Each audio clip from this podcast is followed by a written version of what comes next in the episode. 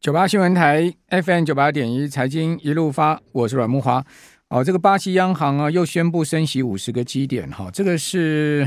呃连续第十二次升息了，哈，已经把它利率升到十三点七五，哈。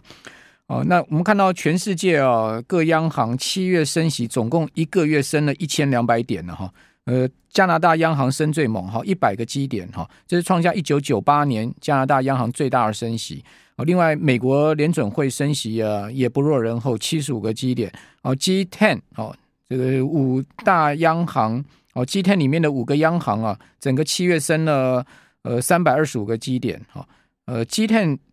今年以来哈，总共升息了一千一百个基点。哦，另外新市场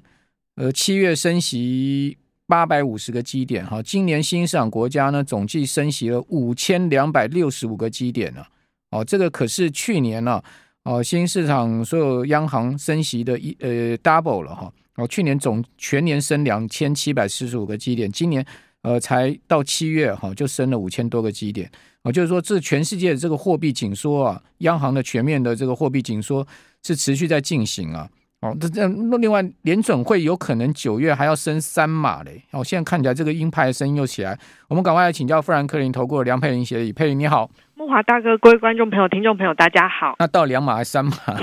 一下两码，一下三码。其实。以目前的联邦基金利率来看的话，其实大概是五十五个 percent 几率是两码，三码的几率大概是四十五。其实这跟之前前几天就是在联准会公布利率会议七月二十八号那天公布呃利率会议之后，那时候本来预期可能九月份应该就是升息两码的几率，其实高达有八成以上。现在看得出来，其实就是在这几天联准会官员鹰派谈话之后，这个对于三码的预期的确有在增加。但是除了这个。九月份升息，不论是两码或三码，但基本上就像莫华大哥提到的，还是在一个升息的一个循环。那另外一个我觉得比较不一样的是，呃，原本就是在上个礼拜联准会利率会议之后，本来大家预期明年三月之后就会开始呃启动降息，但现阶段预估是说，这一次九月份升息两码或三码之后，十一月份还会再升息两码，之后会一直按兵不动到明年的一个状况，也就是说。降息的预期，随着联准会官员出来喊话之后，已经大幅的一个降低，就是消退了。所以这反映了出来，就是在美国的两年期或十年期公债值利率，最近这几天都出现了一些弹升。虽然我觉得弹升的幅度其实还不算大啦，因为如果以美国十年期公债值利率这一波的高点，在六月十四号大概是在三点四七个 percent，八月一号降到波段的低点是二点五七个 percent，短短的一个。多月呃左右就降了九十个基本点，那最新是大概是收在二点七左右。那我觉得以目前的一个券商预估，以十年期公债值利率，大致上可能年底之前还是会回到可能三点一五到三点二附近的一个水准。所以以目前的一个值利率水准来看的话，应该还是有呃弹升的空间，只是这个弹升的一个速度应该不会像今年上半年来的那么的一个猛烈。最主要就是搭配的目前看到的像是经济数据的一个部分。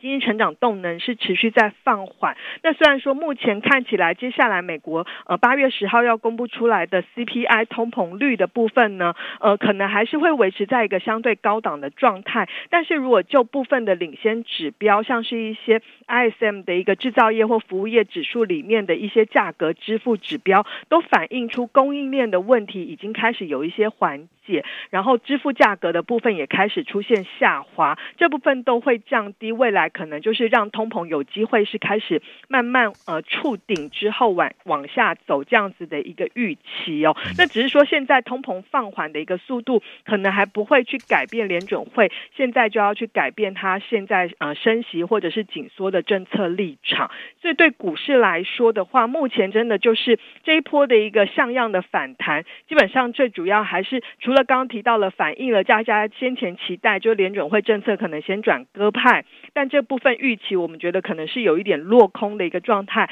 另外一个就是在于，其实美国的经济基本面虽然是放缓，但是不至于太糟。还有在整个企业财报的部分，也是有一些杂音，但是整体来看还是有一些亮点出现哦。这部分都是支撑美国股市目前这一波七月以来还是维持在一个相对比较呃反弹的一个格局当中。好，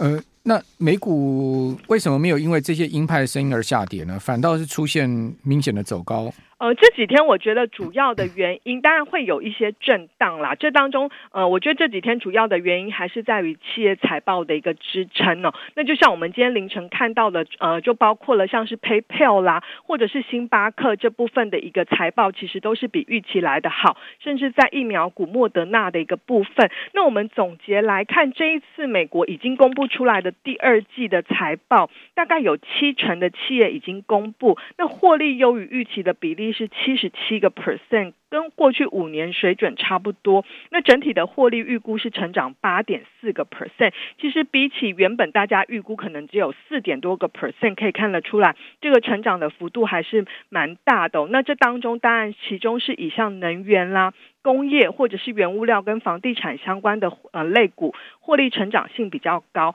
那获利表现比较差，出现衰退的主要还是集中在金融跟通讯服务的部分。那因为通讯服务很大部分呃已经不像我们过去可能提到像是什么呃中华电信或者是那种 T-Mobile 这种比较稳定的。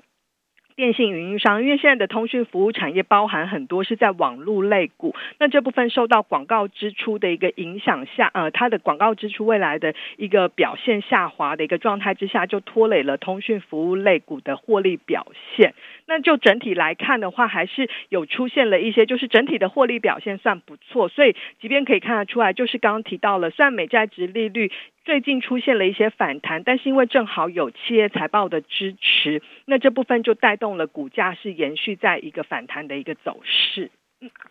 好，那美股会涨到什么时候？你你你们的估计？因为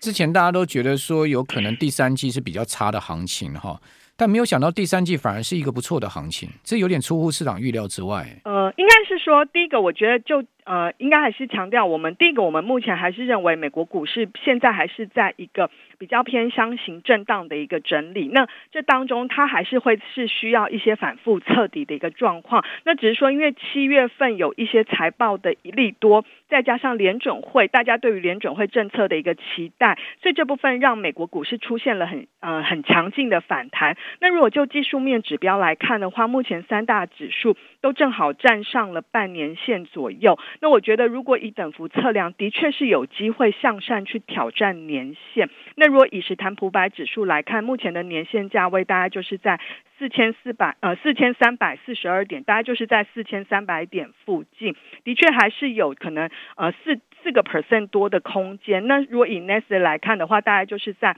一万三千六百点附近，大概有七个 percent 的空间，但因为我觉得年线还是在一个下弯的一个走势，所以要完全去站上年线，或者是等到年线开始往上扬，这部分可能还是需要时间。所以以目前我们的一个预估，嗯，八九月份有可能是维持在一个就是往有机会去挑战年线这样的一个价位哦。但这部分就像刚刚提到的，其实年线我们觉得这部分还是会面临到一些反压，所以这部分。可能碰到年线附近，还是会有一些呃再回档去测试底部，那不至于会再回到就是前坡的一个低点那么状糟的一个状况，但是它就会形成是在一个反复测底的一个情况。那我其实。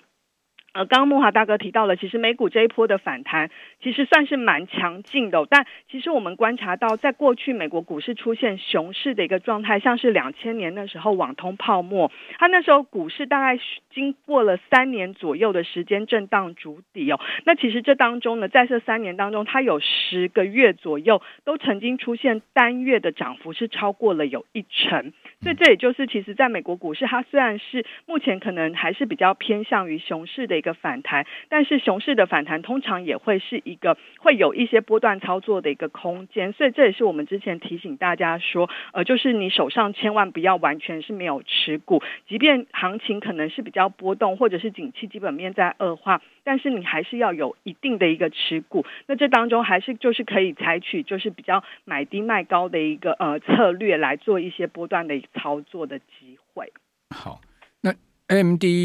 的财报不好嘛？对，那它股价也没什么跌嘛。对，那这个看起来今天晚上搞不好 AMD 还能涨嘞。诶，是。那其实这一次，其实，在科技股当中，我们呃，其实发现到蛮有趣的一个状况，就是第一个，除了就是在呃，我们所谓的广泛的科技股，就是包括了像是网络啦这种，可以看到就是呃，受到广告支出这部分影响相对比较沉重的，就是一些中小型的网络股。那反而像 Alphabet 啦这种表现就比较好。那另外一个就是在于消费性电子的一个相关的，或者是部分像可能 AMD 这种，它的财报或财测还是相对比较受到比较。疲弱的影响，但是股价为什么不跌？我觉得主要还是在于，有可能部分也是在开始去期待说，就是包括了美国通过了晶片法案，嗯、未来会有更多的一些在整个半导体呃制造的一个部分回流美国。好，我们这边先稍待一会儿，等下回到节目现场。九八新闻台 FM 九八点一财经一路发，我是阮木花。刚刚讲到这个晶片法案哈。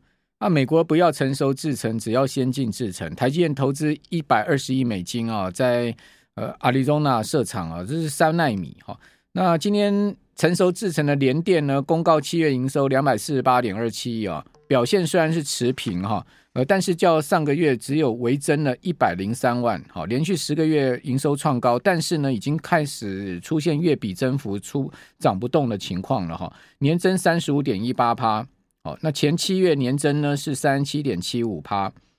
那另外我们看到在呃日本的太阳诱电哈 MLCC 大厂太阳诱电哈财报很难看哦，所以 MLCC 大厂太阳诱电的股价是大跌的。哦它今它今年呃二零二二年年度的第一季合并营业利益年减了十三点二八二二趴哦，十三趴多哈。那美国晶片法案下周啊，会由拜登签署立法哈。那这个半导体材料的商机不小哈，所以跟进在美国这个扩产啊，或者说到美国去投资了哈，一些气体的啦，啊，或者说做一些耗材的啦哈，哦，都有都有跟进到美国设厂投资的状况。哦，另外刚刚谈到这个布拉德啊，喊话这个鹰派的喊话又出来了，这个布拉德一下鸽一下鹰了。那布拉德呢？呃，因为它的喊话关系，所以美债殖率创下两千年来最严重的倒挂，哦，也就是两年期跟十年期啊这些长短天期的殖率出现了负斜率，哈，倒挂是两千年以来最严重的情况。这个也显示美国后面呢非常有可能就是呃会出现经济衰退啊。那另外史上最小增产幅度，OK OPEC Plus 决议九月只增产十万桶，哦，但是油价反而是大跌，这要请教一下富兰克林。呃的梁佩玲协理啊，这个佩玲为什么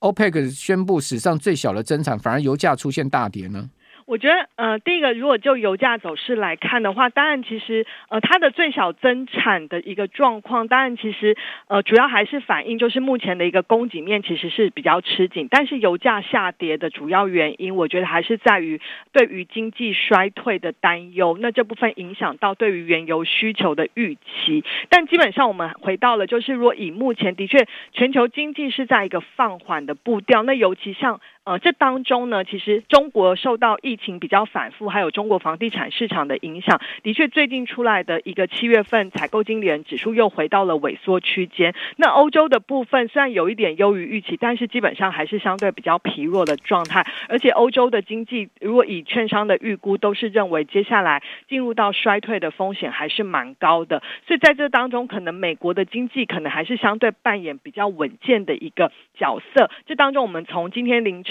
像是 ISM 的服务业指数还是回升到了三个月的一个高点，到五十六点七就可以看得出来。虽然制造业指数是降到了两年多的低点，但就整体来看的话，美国经济应该还是会维持稳健。虽然未来有可能出现衰退，但是衰退的幅度应该是比较轻微的，而并不是一个深度衰退的一个情况。但是因为如果就整体的一个状况来看的话，这部分就会去牵动对于不论是能源需求或者是原物料价格的个走势，那从七月份以来，其实可以看到商品价格都出现比较剧烈的一个波动。我觉得主要就是在反映这一块的一个部分。好，我们现在这个今天我们的听众朋友在网络上面留言哈，我们版面上留言非常的这个热络。大家问什么问题？就大家对这个奶奶来台湾哈有不同的看法跟立场，我们都予以尊重哈，都予以尊重。基本上我的看法是这样子了哈，这个 OPEC Plus 也是为他们最大利益嘛，对不对？是哦，他们史上最小增产，当然他们也是希望油价能维系在高点，让他们多赚点钱嘛。哦，这个 OPEC Plus 包括俄罗斯，包括沙特阿拉伯，一定都是这样想嘛。我干嘛要增产？现在看起来增产十万其实是有一点就是对啊，交差